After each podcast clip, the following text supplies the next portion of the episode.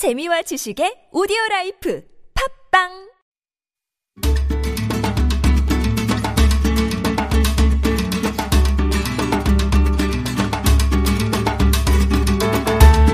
한 권의 책으로 나를 돌아보고 세상을 만나는 시간이죠. 한창완의 책가방 세종대학교 만화 애니메이션학과 한창완 교수님 오셨습니다. 안녕하세요. 안녕하세요. 이젠 진짜 책 읽기 좋은 가을로 접어들고 있는데 오늘은 어떤 책을 준비해 오셨을까요? 네, 코로나 블루란 말이 있죠. 코로나 네. 상황 때문에 집콕을 너무 오래 하시고 또 연휴 기간 동안도 제대로 어디 가지 못하신 분들 많아서 특히나 더 심리적으로 많이 압박이 되고 답답하신 음. 분이 많을 겁니다. 네. 그래서 이제 코로나 블루라는 우울증 이야기도 많이 나오고 있습니다.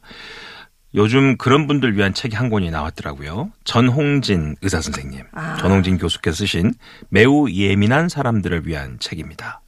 아, 매우 예민한 사람들 매우 위한 예민한. 책. 예. 교수님 좀 예민한 과신가? 저는 그렇게 예민하지 않은데 어, 저녁에 모임하거나 술 많이 마시면 절대 예민하지 않습니다. 그런데 아침에 눈을 뜨면 좀 예민해지는데 예, 아, 아, 아침이냐 저녁이냐에 따라 좀 그렇습니다. 수 있는. 자, 이 매우 예민한 사람들 위한 책은요. 지난 10여 년간 삼성 서울병원 정신건강의학과 전문으로서 한 만 명 이상의 환자를 상담 치료해온 전홍진 교수가 쓴 책입니다. 서양인과 한국인은 우울증 양상이 좀 다르답니다. 어. 네, 참 여기서 본인도 진단을 하고 있는데 그게 우리나라 역사가 만들어낸 DNA의 트라우마가 아닌가 뭐 이런 얘기도 하고 있습니다.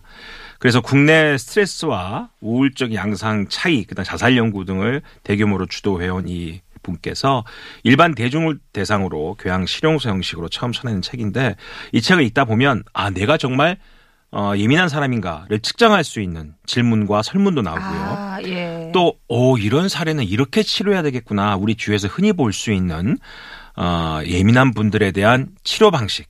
어. 자가 치료나 병원 치료나 약물 치료나 다양한 사례들을 한 40명 이상 사례를 물론 실명이 아닙니다.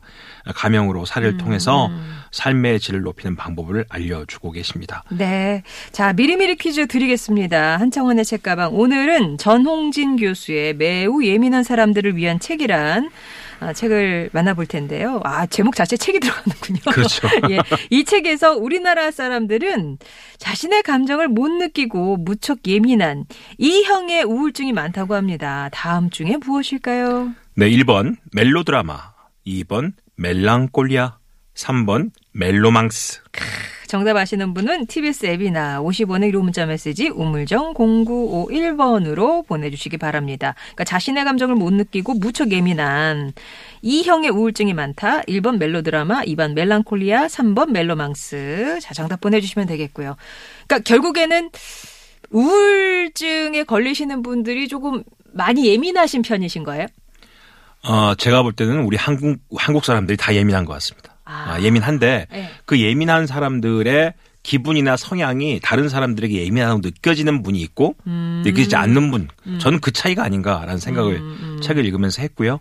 이 그래도 그 책에서는 조금 심하게 치료를 요하는 분들에 대한 사례가 나와 있는데 네. 이 책을 처음 시작하시면서 이 우울증에 대한 이야기, 예민한 사람들을 위한 이야기를 이렇게 시작하십니다.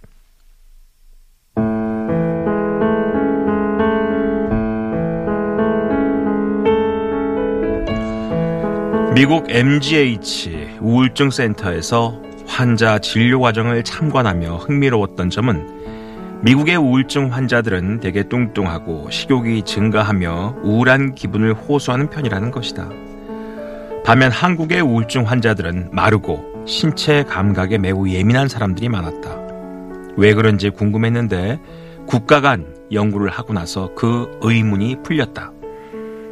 다른 동양이나 서양 국가들에 비해서 우리나라 사람들은 멜랑콜리아형 우울증이 많았는데 이 형태의 우울증은 자신의 감정을 못 느끼고 무척 예민한 특징을 가지고 있다. 우울증을 통해 보는 것처럼 우리나라 사람들은 특별히 매우 예민한 특성을 가지고 있으며 이로 인해 신체 증상이 많이 나타난다. 예민한 특성은 정치, 경제, 사회 문화적으로 좋은 점과 나쁜 점을 동시에 보인다. 내가 생각하기에 우리나라 사람들의 예민한 특성이 장점을 발휘하는 것은 여자 골프에서 우승을 독식하는 것, 영화나 드라마, 노래 등을 잘 만드는 것, 반도체, 자동차 등 예민한 기계를 잘 만드는 것이 아닐까 한다. 반면에 너무 예민하다 보니 갈등이 많고 자살률이 높으며 불면증도 많은 것이 아닌가 한다. 다른 나라에 비해 왜 우리나라 사람들이 더 예민한지에 대해서는 아직 정확한 답을 내놓기 어렵다. 먼저 극동아시아 국가인 일본, 중국, 한국에 공통적으로 예민한 부분이 있고 거기에 일제 강점기와 한국 전쟁 등을 겪으면서 내재된 국민적 트라우마도 영향을 미치지 않았을까 추정한다. 우리나라 사람들이 대부분 예민하군요. 근데 이게 네. 이제 장단점으로 나타날 수 있는 거고. 그렇습니다. 예. 목적을 향해서 속도와 성과 위주의 아, 현대사가 우리에게 그런 DNA를 만들어낸 게 아닌가. 저도 책을 읽으면서 그런 생각을 해봤습니다. 그러면서 이 책은요, 우리 주위에 있는 사람들 중에서, 어, 그냥 그게 쉽게 넘어가, 아유, 되게 민감하네. 아우, 예민하네. 이러면서 넘어간 사람들 있잖아요. 네. 근데 그게 쌓이고 쌓이면 그 사람만 병이 되는 게 아니라 그 주위에 있는 모든 가족과 회사 사람들도 같이 피곤할 수 있다. 그 해결하는 방식을 이야기합니다. 첫 번째 사례로 어, 미숙 씨 가명이죠. 이분 사례가 나오기 시작하는데 회사 CEO 남편과 법대생 아들, 대학생 딸을 둔 주부입니다. 경제적 여유는 충분한데 아들이 법대를 보냈는데 잘 적응하지 못하니까 엄마 자신도 스트레스 겪기 시작합니다. 아. 그런 분 많죠. 예. 수시로 아들 표정을 살펴요. 음. 조금이라도 어두운 기색이 비치면 얘가 왜 저러나. 철렁해. 예, 밤잠을 이루지 못하죠. 그에 반해 딸에게는 전혀 관심이 없습니다. 딸도 엄마한테 무관심 하긴 마찬가지죠. 아. 딸은 남편의 성격을 닮아서 쾌활하고 친구 관계도 좋은 편입니다. 음. 근데 문제는 이게 생- 발생했습니다. 남편이 취해서 늦게 집에 들어온 날 평소와 달리 흐트러진 모습을 보면서 이렇게 얘기합니다. 아휴 이제 그만 자리에서 물러나야 될 것 같아. 회사에서 일이 잘못돼서 음. 책, 책임져야 된대. 바로 이 순간부터 미숙 씨는 남편에 대한 믿음마저 무너지면서 숨이 잘 쉬어지지 않았다고 합니다. 어. 머리가 빙 도는 느낌이 들면서 어지럼증이 일고 그 자리에서 쓰러질 뻔했다는 거죠. 결국 이대로는 하루도 더 살 수 없을 것 같다는 생각이 들어서 그 후로는 아무것도 못하고 지혜만 있고 하루 종일 남편과 아들 걱정에 우울하면서 죽고 싶다. 이런 생각만 가졌다는 것이죠. 자, 의사는 김미숙 씨의 과거로 돌아갑니다. 일남 일녀의 장녀로 예민한 어머니 밑에 살았고요. 어머니는 겉으로는 교양적인 분인데 미숙 씨를 자주 혼냈고 어머니로서의 정은 거의 주지 않았다고 합니다. 작은 일에도 미숙 씨는 항상 야단을 맞았지만 남동생이 공부 못하거나 실수를 하면 오히려 누나인 미숙 씨가 매질을 당하고 크게 혼났대요. 넌 누나가 되면서 그것도 못 가르쳤어 뭐 이렇게 하는 거죠. 그런 탓에 언제나 조마조마하게 살아왔다고 합니다. 결혼하면서 어머니와 떨어졌지만 남편이나 아들의 표정이 좋지 않으면 바로 그 트라우마 살아나서 보던. 이유 없이 어린 시절 그 기억처럼 불안하고 예민해지는 반응. 바로 이거를 공포의 일반화다. 이 책에서 이야기하고 있습니다. 과거에 경험한 트라우마 때문에 현재 일상의 경험, 사건 대인 관계까지 더 위험하게 받아들이고 위협 반응이 더 쉽게 일어나는 것. 어. 매사 걱정이 많은 거예요. 항상 최악의 경우를 상정합니다. 어. 운전하잖아요. 그러면 어, 뒤에서 누가 나 추돌 안 할까? 받으면 어떡하지? 네, 옆차가 중앙선 넘어서 정면으로 오지 않을까? 음. 보행자가 뛰어들지 않을까? 심지어 내차 갑자기 서지 않을까? 음. 이런 불안감에 꼬리에 꼬리를 물어서 부- 운전 자체가 부담인 겁니다. 결국 이런 만성적인 긴장과 불안이 아들한테도 전해져서 아들도 시험 보기 전에는 극심한 긴장 탓에 음. 책 내용이 눈에 안 들어오는 현상에 시달리고 있었다고 합니다. 자, 해결 방법을 어떻게 했을까요? 미숙 씨가 자신이 가장 편해, 편안해하고 예민함을 느끼지 않는 일이 뭔가 물어봤대요. 미숙 씨한테 딸이랍니다. 그래서 아, 예, 있었던 딸과 딸. 지내면 편하다. 그래서 어. 가장 정상적인 생활을 하는 사람이 또 딸이래요. 어. 그래서 딸은 기꺼이 주말마다 엄마와 함께 영화를 보고 마트 쇼핑도 하고 본인은 주말만큼 딸과 보내면서 남편과 아들에 관한 일을 잊고 오직 딸과 시간을 공유한다면 집중했답니다. 아. 이후로 자신에게 편한 일이 뭔지 찾아보고 일을 늘려갔대요. 그래서 본인의 옛 전공을 살려서 피아노를 치기도 하고 음. 딸과 함께 필라테스도 시작했대요. 남편 아들에 대해서 신경을 덜 쓰게 되자 오히려 더 편하게 됐고 나중에는 남편과 아들을 대할 때 승진이나 성적 이야기 말고 다른 주제로 대화를 하도록 권했다고 합니다. 그러니까 그동안에 그런 스트레스 받은 이유가 항상 대화가 남편 직장의 승진과 환경, 예. 아들의 시험과 성적. 성적 예. 이런 것 때문에 본인이 그걸 물을 수밖에 없는 눈치를 본인 스스로가 만들고 있었다는 것이죠. 결국 이런 상황 속에서 점점 더 편한 대화를 하도록 하고 남편은 직장을 그만두고 나서 오히려 더 편해졌다고 합니다. 미숙 씨와는 종종 여행을 즐겼고 딸이 엄마를 보살필 능력이 돼서 딸로 인해 미숙 씨는 스스로를 돌아볼 시간을 갖게 되었고 본인의 어머니와 만나서도 태어나서 처음으로 어린 시절의 서운한 이야기도 나누게 되었다고 합니다. 네. 어머니께서도 미숙 씨가 그렇게 힘들었었나 본인이 전혀 인식하지 못했다고 하지요.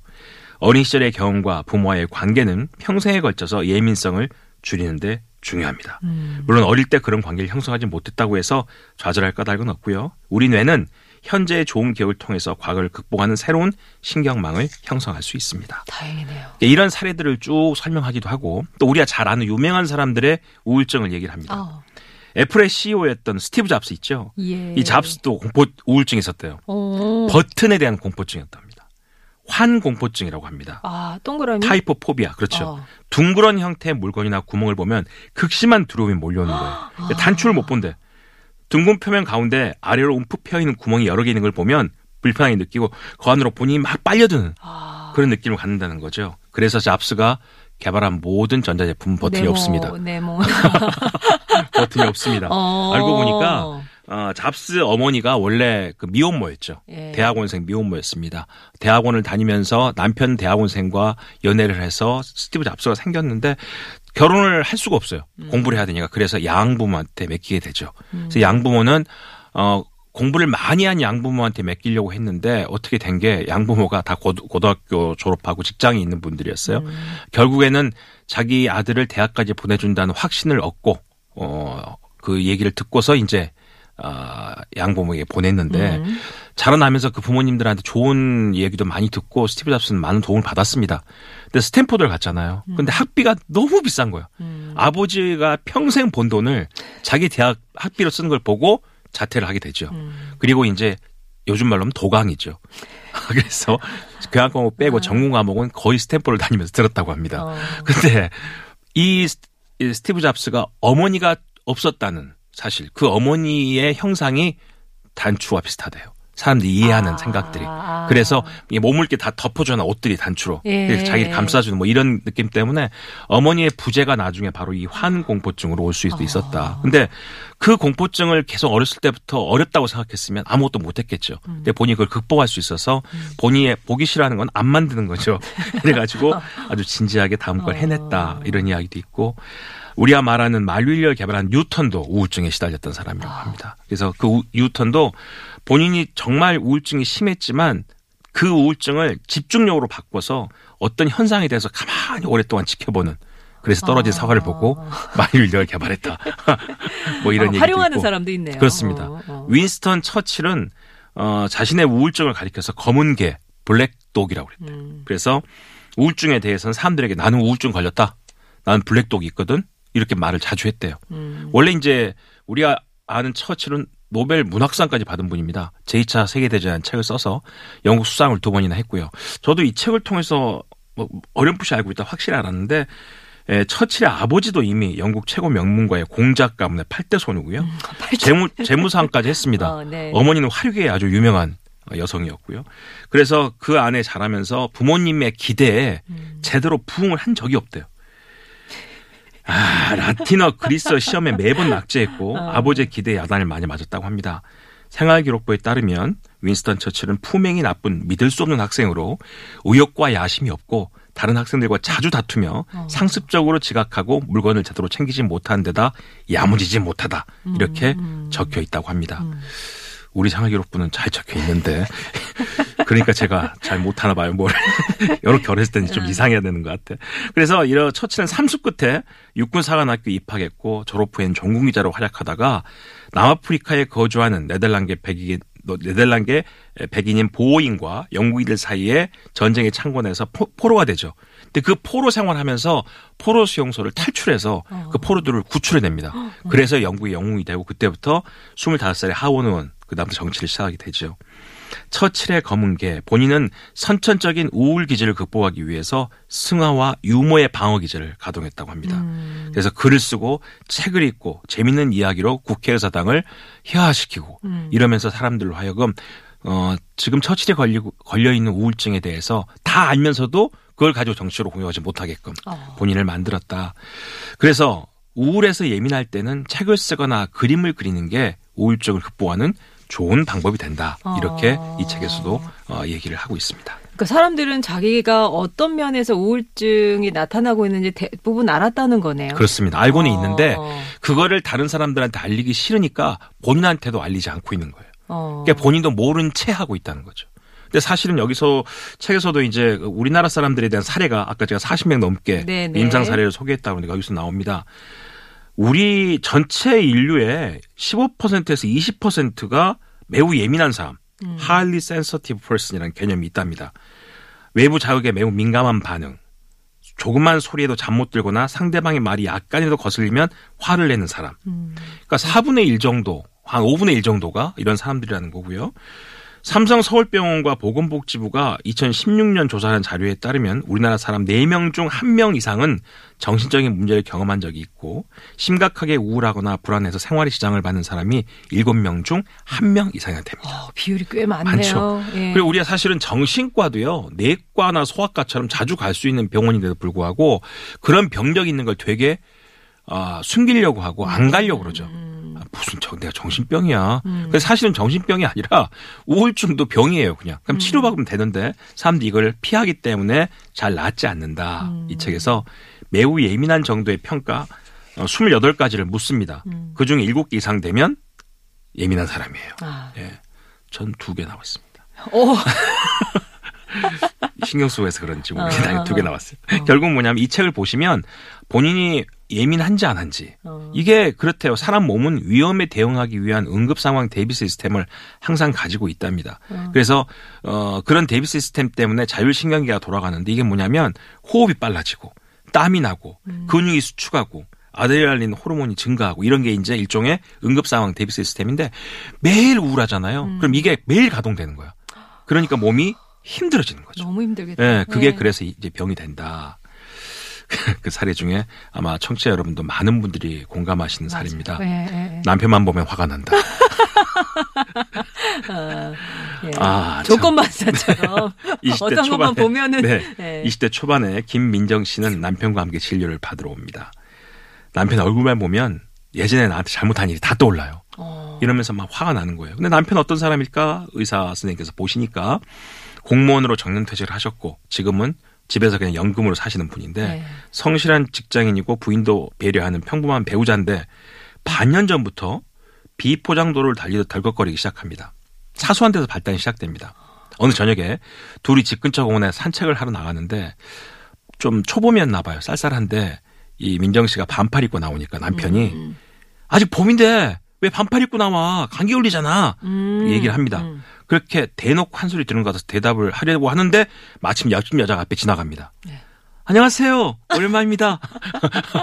아, 목소리. 네네. 남편이 아. 부인 민정 씨한테 한마디 하고 말을 자른 것은 바로 옆집 여자 앞에서 다른 목소리 톤이 나온 겁니다. 아, 그날 밤 잠자리에서 민정 씨는 열이 오르고 가깝증을 느끼기 시작합니다. 어. 남편은 아무 일 없다는데 코를 골고 자고, 자고 있죠. 미워. 남편의 뺨을 한대 아? 후려치고 싶은 충동, 아, 네, 충동이 네, 있었답니다. 네, 충동이. 자기를 무시하고 옆집 여자한테 그렇게 친절하게 하는 거. 음. 갑자기 20년 전 기억이 떠올랐대요. 그때도 직장에서 남편과 같은 과 여직원이 아주 친밀한 관계를 맺었대요. 음, 결국 참지 못하고 잠잔 남편 깨워서 20년 전, 10년 전, 3년 전 서운한 일을 밤새 어. 이야기했다는 거지. 결국 이런 일이 반복되다가 남편도 지쳐가고 조론을 생각하는 중이다. 라고 병원에 아, 왔습니다. 왔어요. 음, 전문의가 조언을 합니다. 사람의 기억이 참 모호하대요. 음, 우울과 불안이 호전되면 기억력도 저절로 호전되는 것을 확인할 수 있다고 합니다. 예를 들어서 우울과 불안이 심해지면 기억력이 약해진다는 거예요. 음, 그러니까 뭐냐면 이제 여기서 민정 씨의 병이 폐경기 증후군이에요. 음, 음. 폐경이 올 무렵에 막 열이 올라오고 호흡 답답하고 갑자기 화가 많이 나고 호르몬의 영향이 그렇죠. 거죠? 이렇게 어. 막 증후군이 생기게 되면 예전에 했던 기억이 돼서 과대망상이 생긴다는 거예요. 조금 서운했던 게 엄청 서운하게 느껴지고 아. 그때 옛날 기억이 다른 기억과 합쳐지면서 정말 나쁜 짓처럼 생각된다는 거예요. 어. 과거의 기억이 정확하지 않게 재편집된다는 거예요. 그래서 결국은 오늘 그날 있었던 일에 대해서 남편과 대화하고 오해를 음. 풀고 대화를 많이 하면 되는데도 불구하고 화가 나는데 시작하지 못한다는 거지. 그래서 예. 방법을 의사가 권합니다. 어.